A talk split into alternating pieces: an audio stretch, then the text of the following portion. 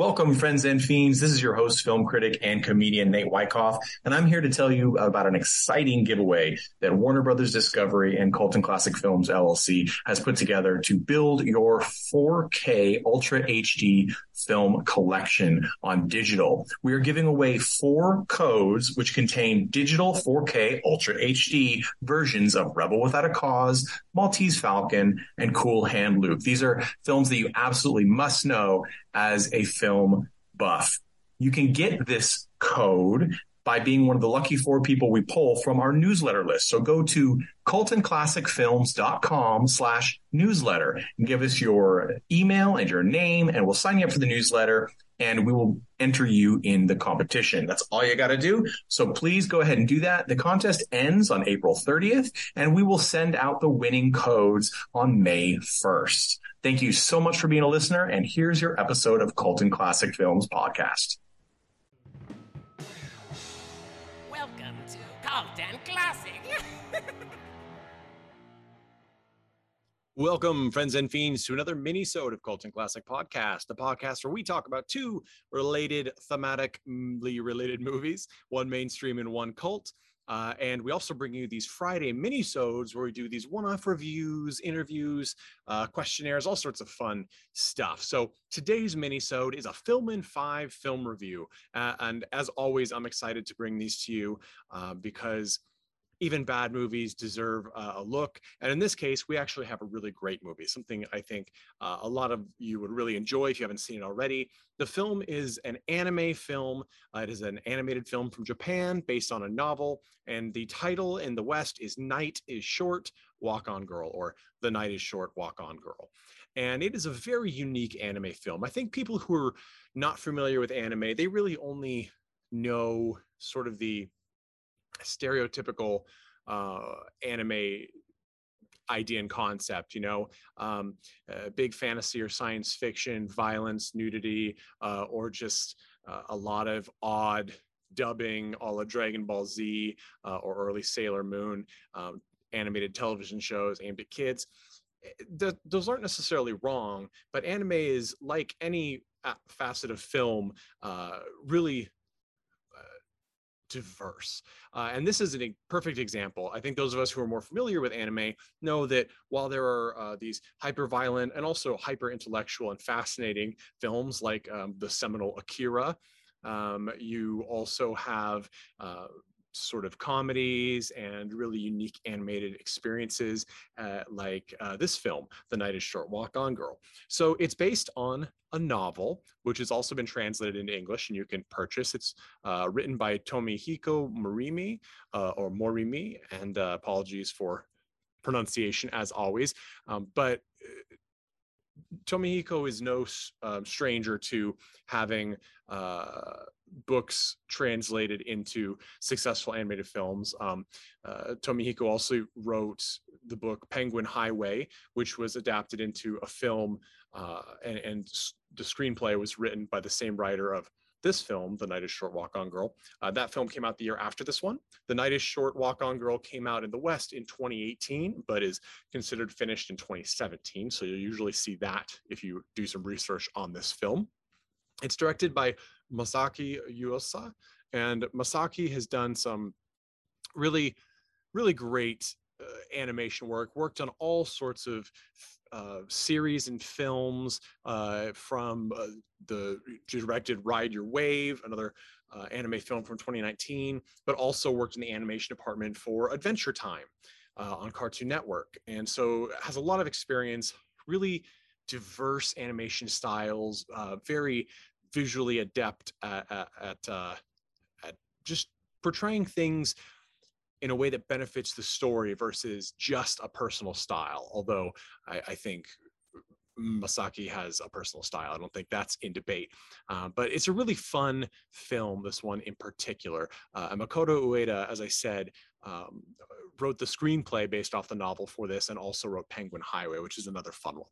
But this film, The Night is Short Walk On Girl, is about a girl who uh, we actually don't get her name Um, but she goes on sort of a pub crawl, like a college age girl goes on a pub crawl uh, across the area of Japan, meets a whole bunch of funky, surreal characters, people collecting classical erotic art, um, a midnight book fair where she meets like the the little demon child god of of book fairs and used books. Um, and she had there's all these side characters. There's one uh, in particular senpai which we know is sort of like a reverential term for a peer or or potentially um, uh, someone they see as above them uh, is is in love with her and is following um, this girl around but is always two steps behind and very nervous uh, to sort of really be honest and direct about his feelings. And so we get all sorts of fun experiences in this movie. It is a journey film.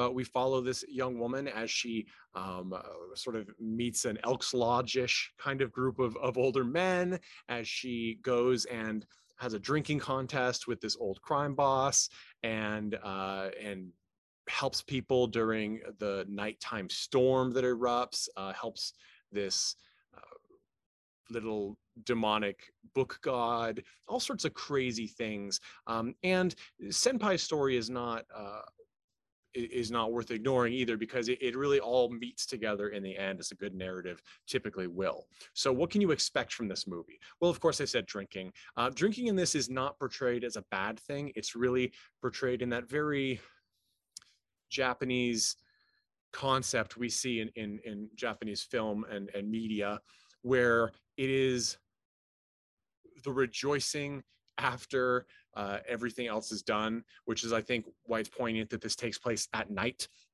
We also get this idea that um, the night is, while it can be kind of scary, and especially for a young woman, is actually also very open and enticing to us as people. Uh, and I think that there's this great sense of sort of it sounds cliched, but the, the, retaking the night, like the, the vision of this happening at night and then culminating with, uh, you know, it ending in the day is a really cool, both visual and narrative choice because it changes the way I personally view the night. And I do think that we, many of us, especially I think in the US, Halloween, you know, we're heading into October, um, we get this feeling this this sort of romanticized idea of the night as being a time for fun mischief rather than terror true terror uh, in many ways. And this film sort of recaptures and and, and uses that as its personification of night. And um, by the lead character meeting all these weird people and going through all these crazy experiences and holding her head high and really being like the powerhouse of the tale uh, we i think as the audience like kindles this pleasant feeling and love for the night. And i just think that that's a really great effect. And it's a fun movie. I'm, nothing in it is going to be super upsetting to um, young kids but i think also um, people who are in like their mid 20s will especially enjoy it because it's sort of got this grab life by the uh, you know the for lack of better words by the balls and and and enjoy it um, help others, but also be proud, be strong, have fun. And I think for those of us who are older than that and have had some of uh, additional life under our belts, it's nostalgic, but also it also energizes us because um, it reminds us that there are chances we can take and there are things we can do for joy that um, maybe we haven't done in a while and we can we can recapture some of that joy that we were more likely to experience in our younger days. So do i recommend the night is short walk on girl from 2017 absolutely. It's so much fun. It's uh, unique enough the animation style is very loose very crazy sort of 60s mod inspired as well a little bit of blue submarine vibe on occasion although certainly not as as as drug drug fueled.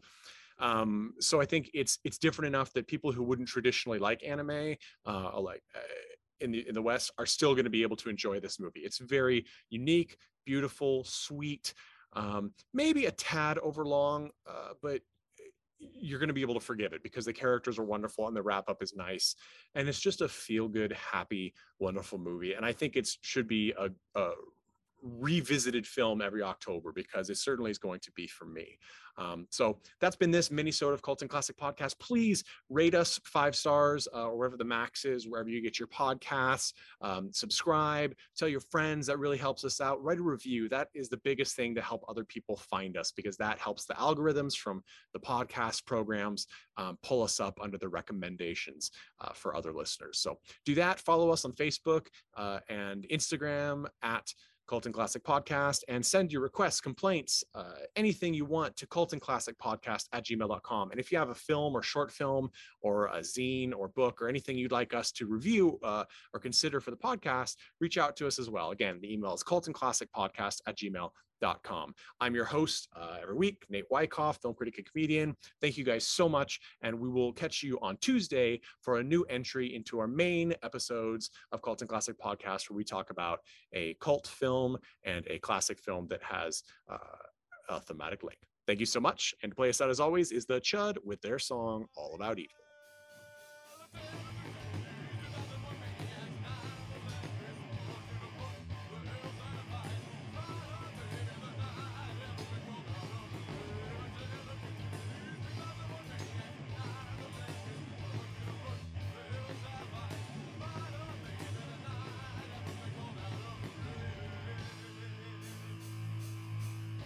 Hey everyone, thanks for listening to Cult and Classic Podcast. This podcast is important to me, but what's more important are the rights, privileges, and freedom from violence of everyone in this country and in this world. And that means supporting Black Lives Matter. If you'd like to make a donation, please go ahead and visit cultandclassicpodcast.com where we have a list of places you can donate and help out. And please stay safe.